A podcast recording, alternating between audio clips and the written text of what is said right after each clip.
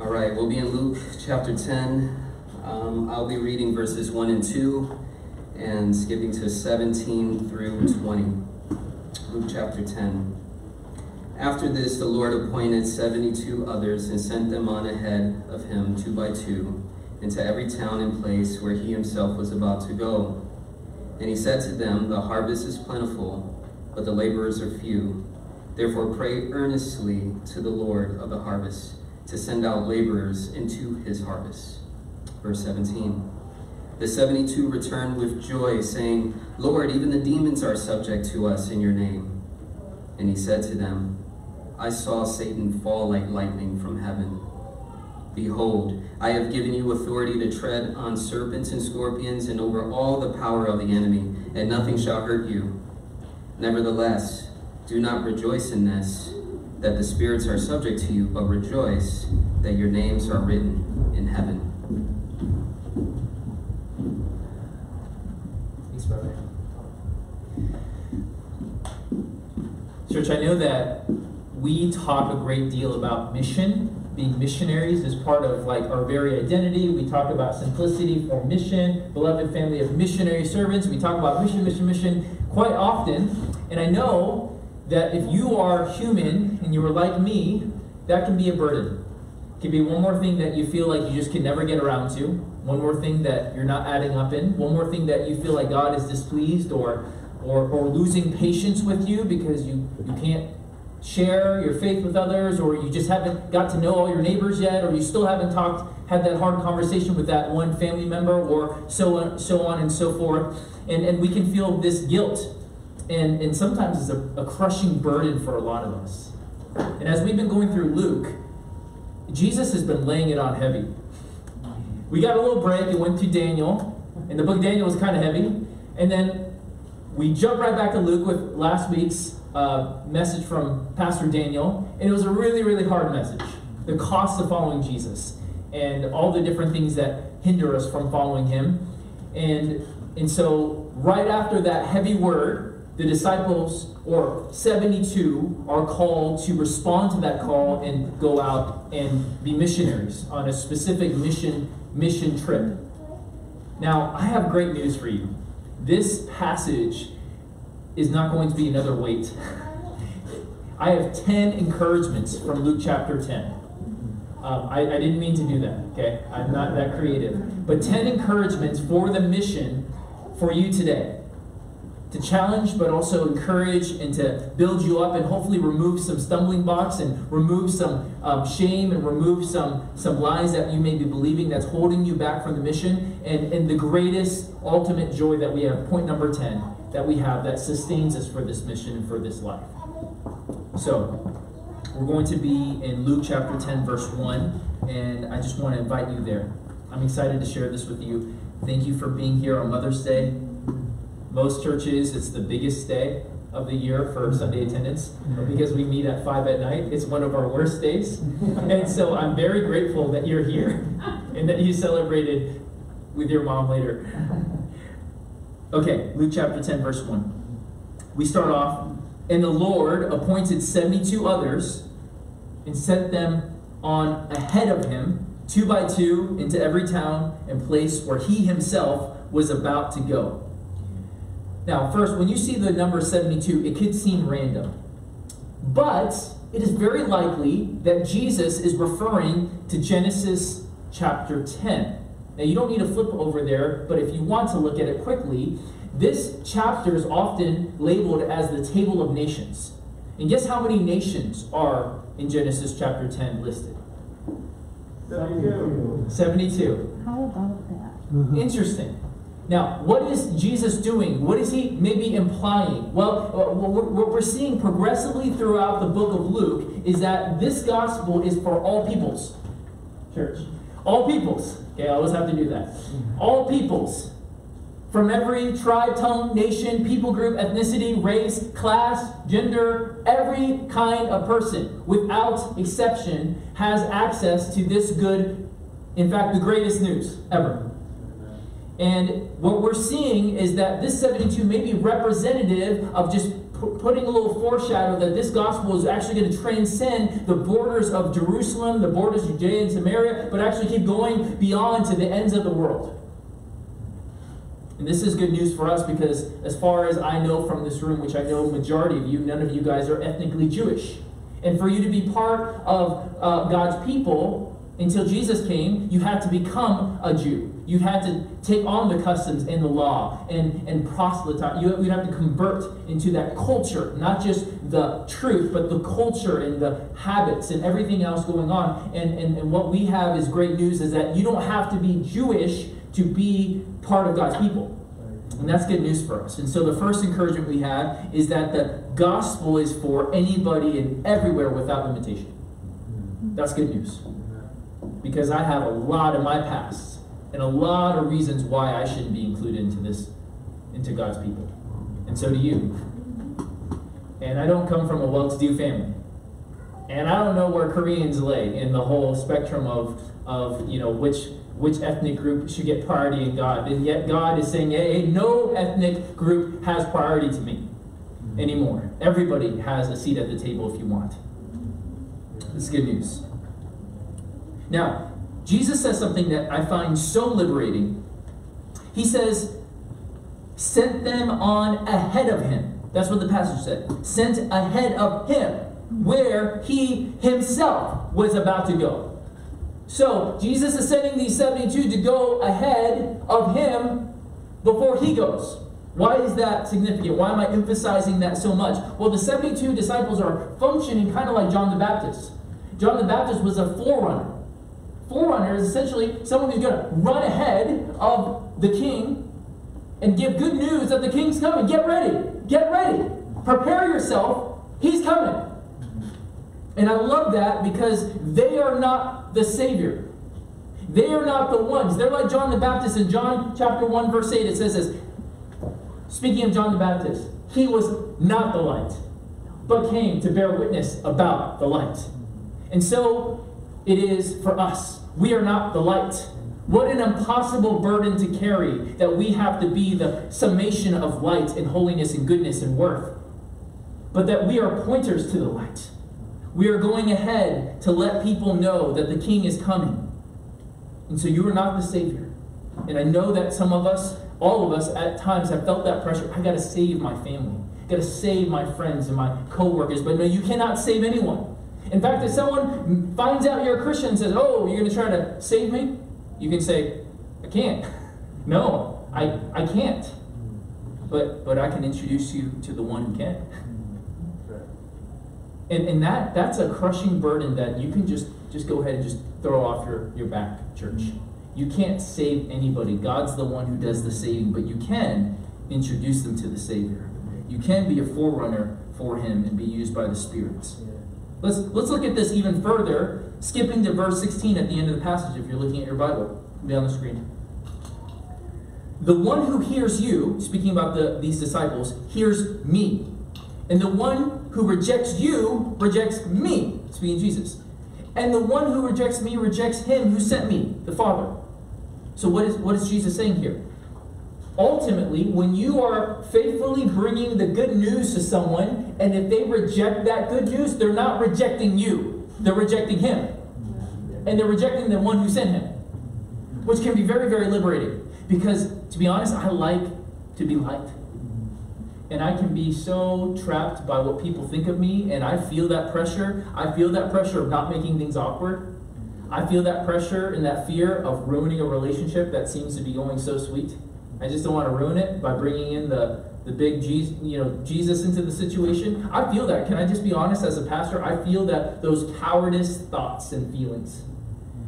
What I need to remind myself is ultimately if they reject me, they're not really actually rejecting me. It's not about me, it's about the one I'm pointing to. Mm-hmm. Now, I, I need to do a good job at sharing the gospel and being clear and not being a terrible witness about my life, right?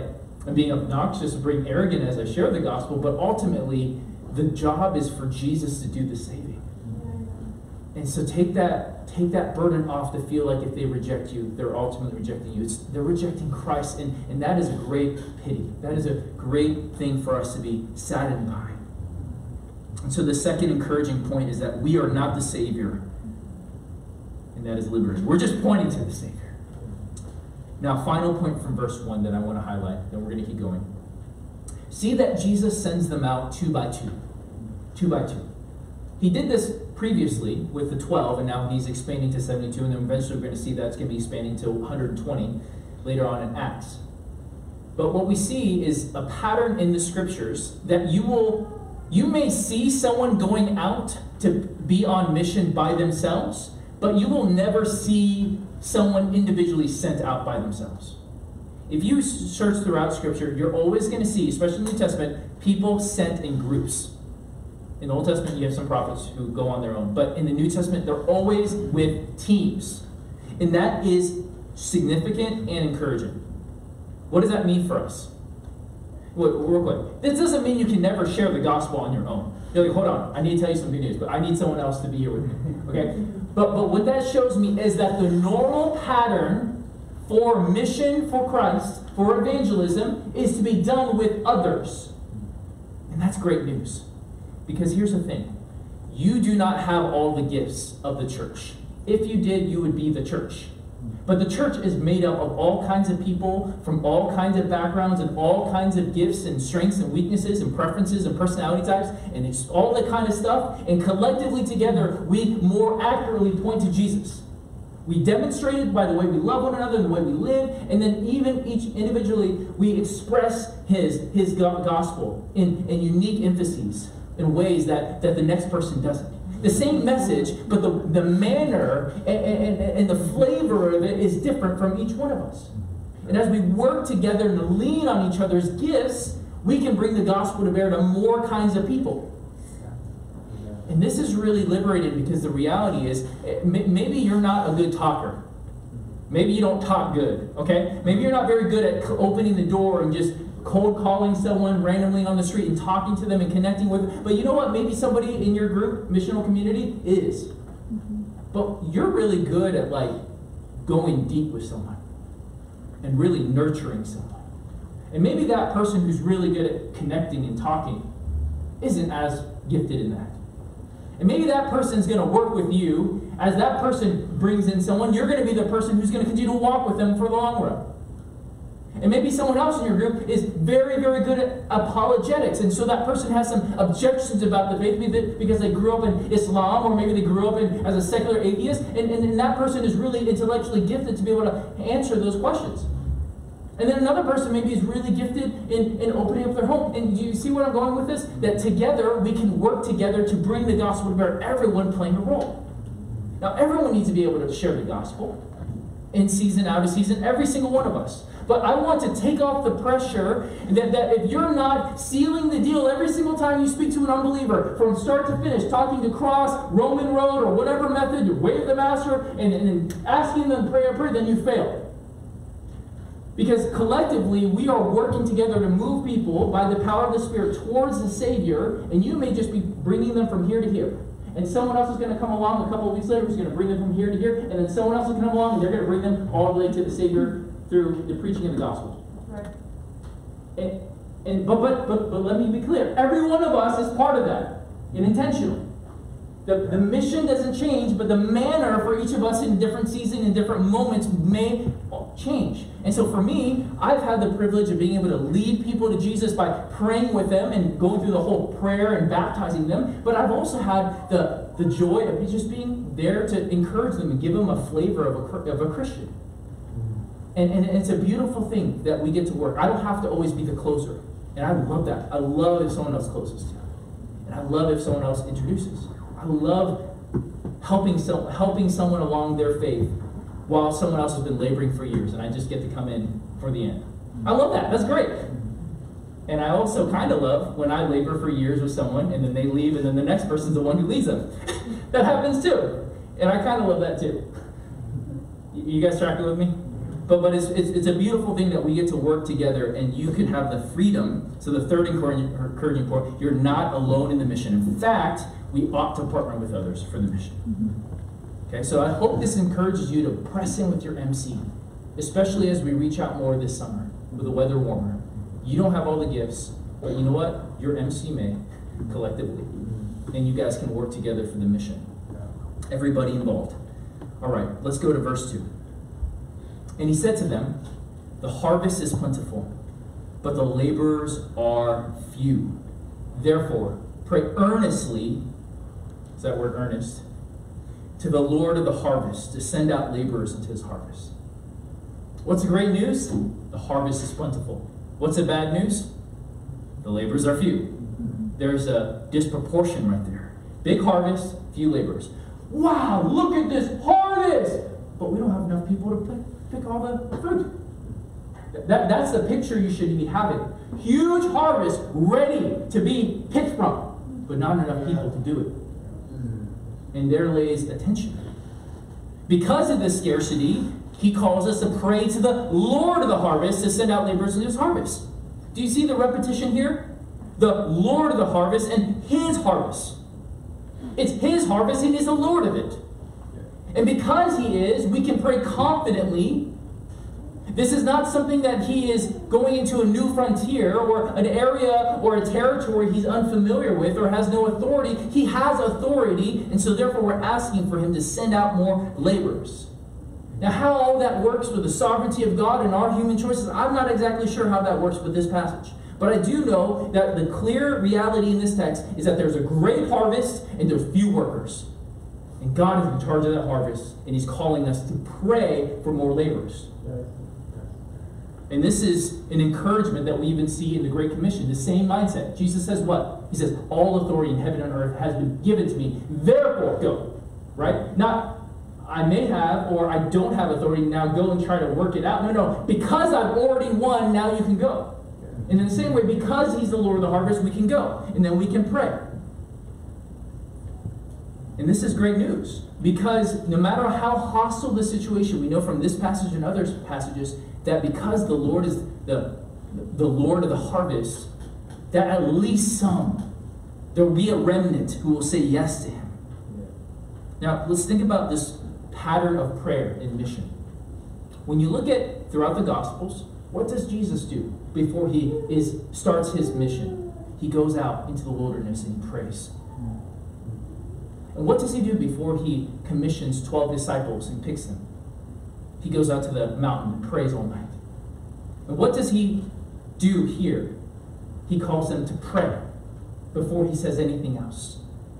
And throughout Acts, before they see a great move of the Spirit, they're praying. Prayer and mission are connected. Amen. And those who go on mission pray. And those who pray go on mission. And if one of those elements in that equation is missing in your life, something is off. Because they were what God has brought together, let no man tear asunder. You know what I'm saying? It should be together. And so if you're praying all the time, but you're never on mission, something's wrong with your prayers. And if you're always on mission and you're always never praying and doing on your own strength, something's wrong. But but in fact that's rare. Usually when you're on mission, you have to pray because you know how impossible it is. And so that's kind of one of the reasons why we kind of throw you into prayer, uh, into mission oftentimes, because you either sink or swim. And you're just like, God help me. And then you start praying because you know you can't save anyone because you're just the forerunner. Speaking of prayer, when was the last time you prayed this prayer in verse 2? Lord, would you raise up more laborers? For the harvest is great. Oh God, there's too much work to be done and not enough workers. But here's the deal with this prayer. If you are to pray this prayer authentically, then you be, must be willing to go. How can you pray such a prayer if you're not willing to go? And so, therefore, subconsciously, I sense that most Christians avoid this prayer because they don't want to violate their conscience. They want to be authentic. And therefore, they know that if they're going to pray this prayer, that God's going to call them to go at some level, in some manner. And so we avoid this prayer like the plague. Can you pray this prayer tonight authentically? We'll get there a little bit later. I also want you to note this language of harvesting. Now, real quick, it feels real quiet here. And Theo's not here. We need we need we need the spirit of Theo. Okay?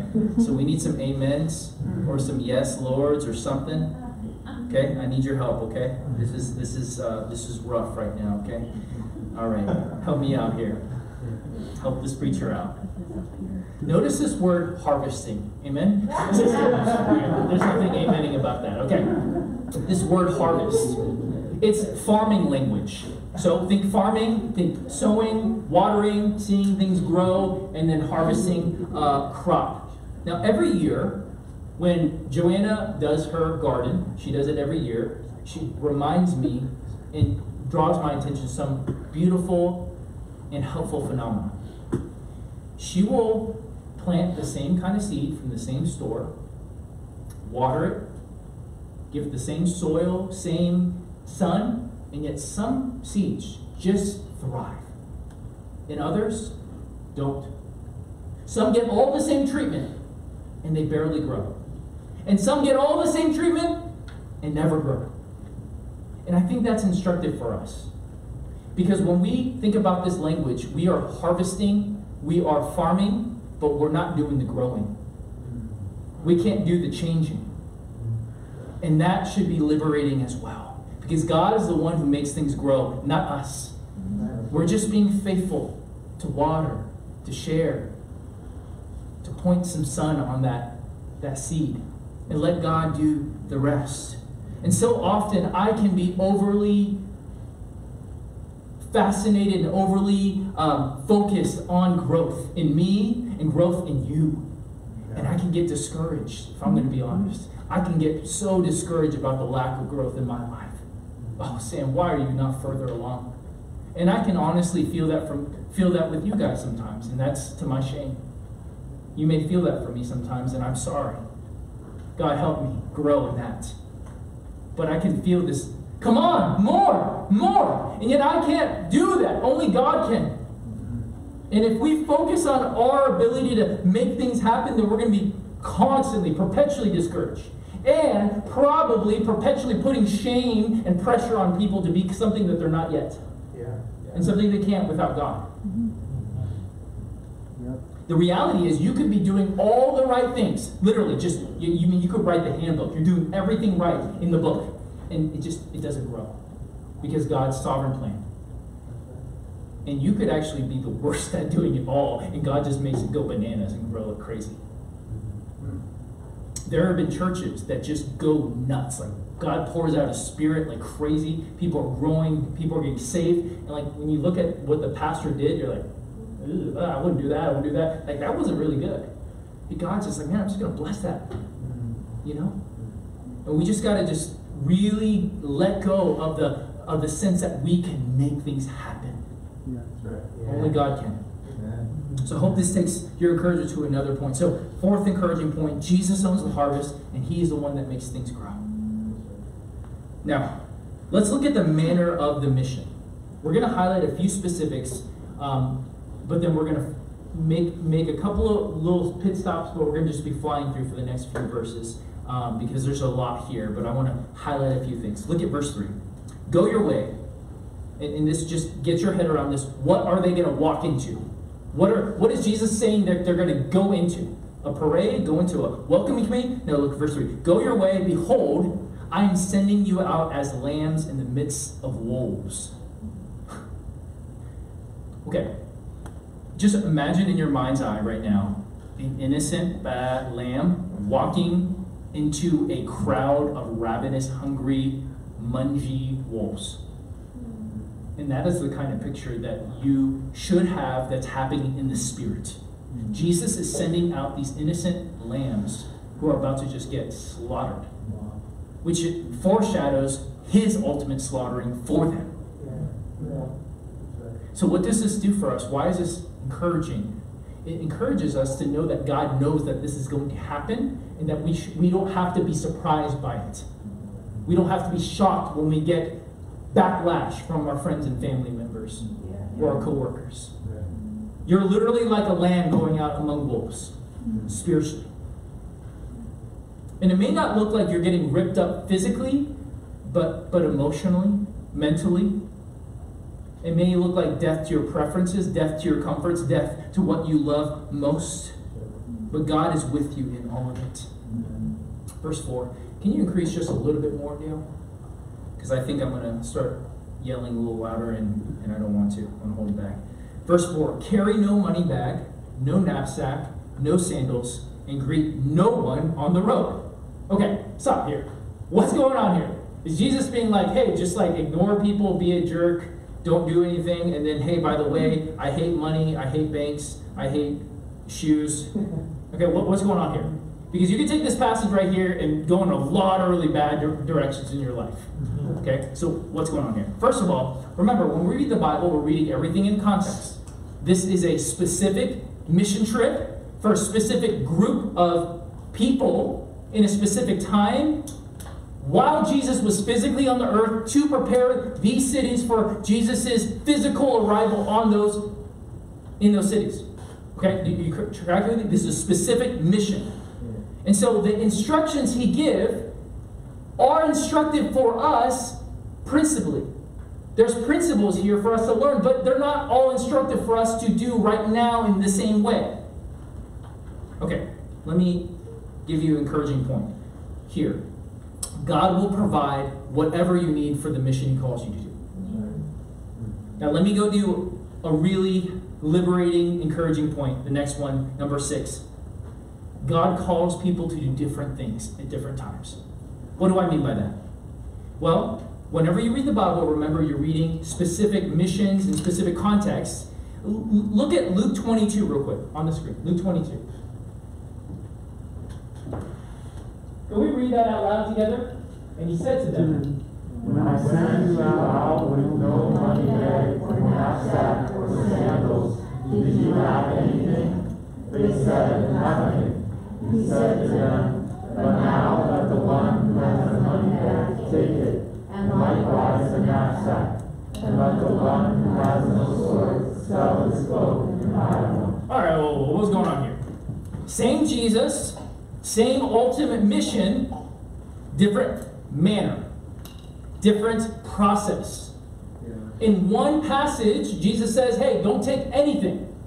And in this passage, he's like, take stuff. okay, which one do we do? Well, it depends, right? But what this illustration, what this illustrates to us is that the same Jesus can call God's people to do different things at different times for the same mission. And we do not have to feel bondage to one way and feeling like if it's not this way, it's not anyway. It's it, it's got to be this way or no way. Yeah. Let me give you a couple quick examples. You guys ever heard of George Mueller? George Mueller is one of the heroes of the faith. Bristol, England. Preacher and philanthropist extraordinaire. He, he, he had these orphanages, and they took care of these orphans, hundreds of orphans. And what he's one thing that he's well known for is that George Mueller would never ask for money, even though he need tons of it to support all these orphans. And everybody who reads George Mueller's books or hears about him, what do you now feel a pressure to do? Ask people or what? Not to ask, right? Oh man, if I'm really spiritual, if I really trust God, I will never ask again. But you know what? You had other missionaries who asked a lot. And what if part of asking is God's way to humble you because it is a humbling thing to ask for money? Mm-hmm. And there are times in my life where God has provided for me supernaturally and I didn't say a word to anyone. And I felt a strong sense from the Holy Spirit to not ask. And there are more times where I have felt the freedom to ask. So, what does that mean? It depends. And you can find the liberty. Here's another example Imagine a family that you know and respect decide to send their kids, decide to homeschool their kids. Now, what does every parent now feel the pressure to do? What? Homeschool. Well, God, if God's calling them to do it, then probably I need to do too. And if I don't do it, I hate my kids. Right? Those are the lies that we hear from the serpent. But maybe God has you to raise up your kids in the public school because He's calling you to send them out to be witnesses, young missionaries. And maybe not. I, I don't know. You got to pray. Mm. You got to ask community. You got to seek the Lord. Or perhaps God did something in your life in the past, and now you feel like He has to do it the same way from now on. Let's say He called you to move across the country, and the way He did it, He did it through dreams and visions and special prophetic words, and then you now set a precedent in your mind that anytime you make any significant decision, you have to have a prophetic word or dream. And that is not biblical. And other times, maybe you made a decision because you did one of those classic pros and cons lists, and you prayed hard and you felt, hey, this is a good decision. And maybe this time God wants you to seek your face on in prayer and fasting until you get a clear prophetic word. It depends. But sometimes we just feel shackled that God has to do it the same way, in the same manner every time, and, and get into this. Is, is that liberating? But you know what that takes? It takes humility and dependence, which is also hard. Because every single time is fresh. Every single time you're like, okay, God, what do you have for us now? Maybe it looks differently this time. Maybe it will look differently for us than it does for that person. And that takes humility and that takes prayer. We don't want to. We just want the formula. And so if you're in a fundamentalist community where everybody has to homeschool and every kid looks the same, acts the same, talks the same, watches the same things, goes to the same programs, you, you don't take you don't need to depend on the Holy Spirit. Because that's you're just you're just doing what everyone else does. You know, you, you tracking with me? And then that goes for every life decision almost. Every every life decision that is extra biblical that you have to decide that's not explicitly sinful or not. That's hard. Okay. Hopefully that's helpful. Sixth encouraging point God is a unique way for each of us to complete the mission. Same mission, but different manner. And also, may I add, throughout your life, different life stages, different seasons, it's going to look differently at different times. And I remember when I was in my early 20s and I wasn't married and I was able to do certain things that I can't do now. And I can sometimes feel the temptation to feel shame and feel like, well, I'm not really doing it because I'm not doing like I used to. And you know what? I have four kids, and maybe God has it look a little different right now. And maybe 10 years from now, it's going to look back when I was in my 20s. Or look like something totally different. Who knows? Back to the text. From 5, verses 5 through 10, if you just quickly just glance at your Bibles, you're going to see two types of people that they, these disciples are going to encounter on their mission. Very simple. It's the two type of people that you are going to receive, you're going to encounter the rest of your life. Those who receive Jesus, people of peace, and those who reject him. Two categories. Every single person in the world fits in one of those categories. You don't want to oversimplify the world as so many do on politics and so forth, but this is one area you can simplify. There are two types of people those who reject Jesus, those who accept Jesus. And for those who receive them, they're called to stay with them, bless them, bring shalom to that family, to, to that home. But if not, move on and let others look for others who will receive them. This is tricky again because, again, principles, not rules. The general rule here that we see here and throughout Scripture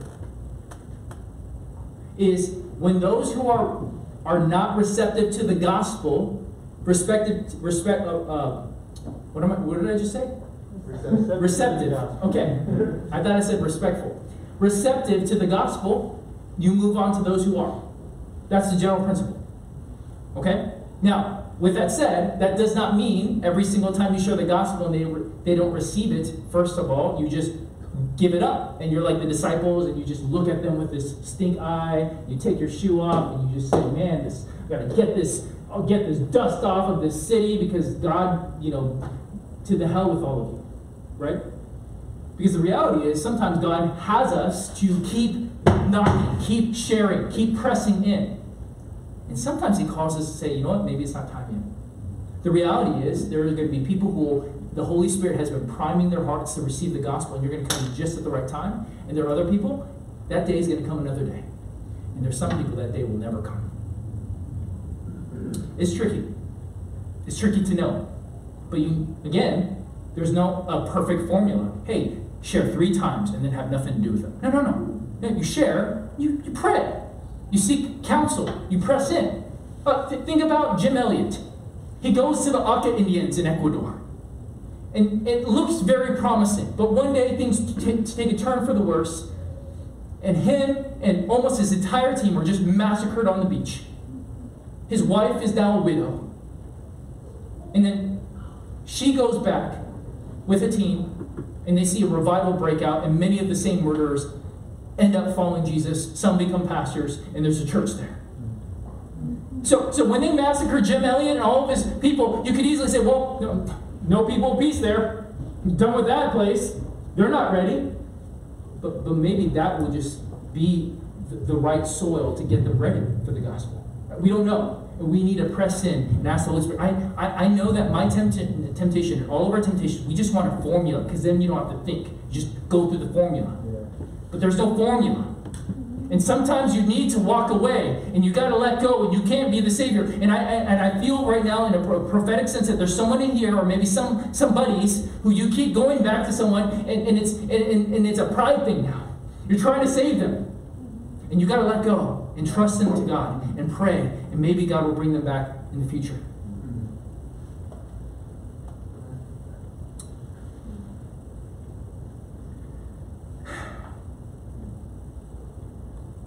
Also, just know this that those who are open to the gospel are often those who most people don't care are open to the gospel to. What I mean by that is that throughout Luke, we've seen over and over again, is that the people who get that Jesus is the Messiah and Jesus is the one we're following are the people that nobody cares about. And so maybe you're sharing the gospel with this one person, they kept saying no, and, and then you're just like, well, I, I just feel called to this people group, right? And maybe you're just drawn to people who are like you. You know what I'm saying? Like, who, who feels drawn towards those who have a lot of trauma? And those who don't have resources, who can't pay you back? And those who are hard to talk to. But it's those people who often, are, their hearts are primed and ready for the gospel because they're spiritually poor and needy. And so maybe God would have you stop trying to talk to your rich neighbor who doesn't think they need God, and there's a reason why Jesus says it's hard for the rich to enter the kingdom of heaven, and go to the person that you don't want to talk to because they're really awkward. Yeah. Or they're really, really challenging. Mm-hmm. Or they're going to take a lot of time. Mm-hmm. And maybe you're just looking in the wrong places for the harvest. Mm-hmm. Maybe the reason why you haven't led anyone to Christ ever, or it's been many years, is because you just keep going down the places that Jesus is not at. Mm-hmm. You're going down to the places that you just want to go. All right, I, I'm, I'm just picking on you guys now. Seventh encouraging point is that there's some who will receive the message. This passage shows that some will receive, some will reject. And know that you may get a bunch of rejections, but eventually you're going to find one that who will receive it. Now, let's quickly look at verse 10 through 14. Okay, I'm going to unpack it really quickly. Jesus teaches us here, if you, you look at the passage real quickly, is that there are some cities who heard the gospel and rejected Jesus.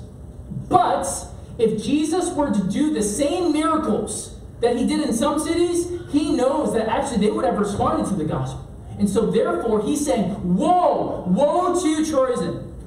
Woe to Bethsaida. Because I have given you myself, I've given you the message, and I've given you tons of miracles as evidence of my words and who I am, and you still don't receive me. What does that show us? It shows that God knows. I, I know I may be reading to the text, but He knows all the different outcomes of the world. That's kind of cool. Yeah. But, but also, we see that there's different levels of hardness of hearts. Mm-hmm. And then we also see here that God will ultimately judge people who have heard the message, who have had lots of opportunity and rejected it. And so that is a hard word for us because you're hearing this word right now. And if you grew up in a Christian home or you had a lot of exposure to the gospel, you're doubly accountable for what you've heard and said. And I am especially accountable, more accountable than you guys. That's why, why James says not many of you, you should desire to be teachers, right? Because you'll have a stricter judgment. And so the more exposure you have to the king, the more accountable you'll be to the king. Now, the eighth encouraging point here I want to highlight is that there will be judgment for those who reject Jesus. What? Why is that encouraging, Sam? Why would you say it's encouraging that there will be judgment for those who reject Jesus? Here's why it's encouraging. If you have ever experienced horrific evil on this earth and seen that evil get away with get away with it, there's a deep sense of, in the pit of your stomach, saying, That's not right. And if you know that there's a guarantee that justice will be served, that all wrongs will be made right, that is actually encouraging. Now, we don't delight in the death of the wicked, I do not delight in death. I wish all were saved. Every single person could be saved. I wish there's a way. But there is another side of me that takes deep delight that the wickedness that reigns on this earth will end, and those who pr- promote it, who bring it about, will be judged. That's encouraging to me. Yeah. But it, but it, but it's it's a complicated encouragement. You know what I'm saying? Yeah. It's, it's not a sick, pure like oh I just love these judge people getting judged. No, there's a there's a complicated where I'm mourning him, mourning it, and yet I'm rejoicing it. And that's kind of how God's heart is. Yeah. He does not delight in the death of the wicked, yet he delights in the death of the wicked. In different passages. It's complicated. Mm. Now, we're coming down to the end. The return of the 72. Let's jump to verse 17. Need some water for the last stretch. Okay, so the 72 returned from this mission. It seems successful. Seems like they're all back. None of them died because there was a promise that they wouldn't die, uh, at least in this mission trip. And, and they're returning with great joy. Why? Because the demons are subject to them in Jesus' name. No, they're not subject to the disciples, they're subject to the disciples in Jesus' name. No demon is under you. Demon's under Christ. And in Jesus' name you have authority over demons. Okay, that, that, that's really important. Now, verse 18. Jesus' response is unexpected. I thought he'd be like, high five, yeah, you tell me, tell me what happened. Right? He says this, I saw Satan fall like lightning from heaven. What the heck? Right? He may be connecting to Isaiah 14. I don't have time to go that, but you can just jot that down if you want to study that later. And this word saw, what is that word saw? Well, it's in the imperfect tense, which is it's a reality that he was seeing it. I was observing that this happened. Now, the reality is there was a fall from heaven Satan had sometime before creation, seems. And there will be a fall one day when, when Jesus comes back and hurls Satan death and, and every, everyone who follows him into the lake of fire for eternal judgment. But I think what's going on here is that Jesus is seeing the dismantling of Satan's kingdom. That as the disciples go forth and bring the good news and heal the sick and cast out the, uh, the, the demons out of people, that, that in one sense it's the dismantling Satan and he's falling out of heaven like lightning. It, it, it's disrupting his work and his reign on the earth. David uh, Garland, a scholar, puts it like this. It's on the screen. What is happening is not simply the expulsion of random demons that they might come across in the travels, but the beginning of the complete overthrow of Satan's rule. Man, there's so much here. I'm going to have to keep going. But verse 19. This passage has been very, very confused. Some, some people have taken this. Behold, I've given you authority to tread on serpents and scorpions and over all the power of the enemy, and nothing shall hurt you. And they've taken this as a sign of how much faith you have. Right? There's some denominations and groups that, that will handle snakes. Hey, do you have enough faith? Here, take the snake. Right? Oh, you died. You didn't have enough faith. Right? Uh, what, what, what's going on here? Okay? I, I don't believe this passage means that you can just go find snakes and handle them and you'll be fine. Fine. Okay? What I understand this passage is saying is that throughout Scripture, what, what is what is the serpent often a symbol of? Right? Satan. Right? And you also actually see scorpions as a uh, connection to the spiritual darkness throughout uh, see in Revelation as well. So what I think more literally, though Paul shook a serpent off of his hand, though it can happen in the physical, I think the emphasis is spiritual. That God is going to give them special spiritual protection in Jesus' name over the enemy who is being defeated for the mission. So the same spirit that empowered these disciples, you have it. So don't let this be, oh, well, that's just for them. No, no, no, this is for us. We have that same spirit, and God can empower us to do mighty miracles in His name against the work of Satan. The emphasis is spiritual, not physical. This is not about trying to test yourself on how much faith you have. This is about you going on the mission and doing it, and as you go, God is going to empower you to do what He has called you to do. So, the ninth encouraging point in Jesus' name, we have power to dismantle the works of Satan. Now, final point. tenth most encouraging point. Okay, we're finally here. Verse 20. So he just said all those great things. And let me just be real. I love when God uses me to do miracles. I love when I see people get saved through my preaching or through my counsel or whatever it is. That's great. One of the greatest joys. But what does Jesus say? Nevertheless, do not rejoice in this. What's the this? Miracles and power over Satan and stuff. That the spirits are subject to you. But rejoice that your names are written in heaven. Yes. Amen. It is an exciting, joy giving experience to destroy the works of Satan. But what's even better, that your name is written in heaven. Having your name written in heaven is another na- way to say your name is written in the book of life. It means that your citizenship is secure, it's guaranteed, it's stamped. Stamped. You have been set aside, you've been adopted, you are His forever. You are part of the Christ family. You've been born again, uh, brought from the kingdom of darkness into the kingdom of His beloved Son. So, in other words, Jesus is saying, don't, don't merely rejoice that you're being used by me, but rejoice even more that you know me. That, that's the greatest joy. That's the fuel for the mission. This is the greatest joy and encouragement you can have. And if you're here, and I don't know all of you, but I know most of you, and you're not sure your name's written in heaven, come talk to one of us. That is a terrible place to be if you're uncertain, if your name is written in, heaven. Yeah. Do not delay. And, and I want to highlight this. This word right here, rejoice in this. That your name's name, written in heaven. That word rejoice is in the imperative. It's a command. And it's present, which means it's a continuous reality, and dare I say, increasing reality. You are commanded to rejoice more and more daily that your name is written in heaven. Yeah.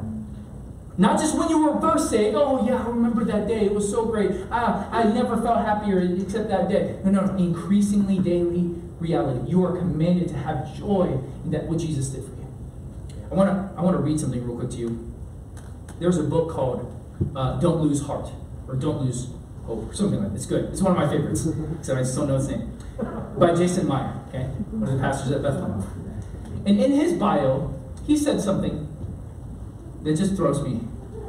He talks about all the stuff, you know, yada yada, pastor, professor, loves his wife, his kids. And then the very end it says this Jason still can't get over the fact that the Lord saved him. He believes that being a Christian is the most wonderful thing in the world. When I first read that in the bio, I wept. Not because I said Jesus is so good, but because I don't think I would have said that. I don't think I would have written that in my bio without trying to force it. You know the people that you talk to and you're like, How are you? And they're like, Blessed! And you're like, eh, I think you're just being religious. You know? Hallelujah. You sure?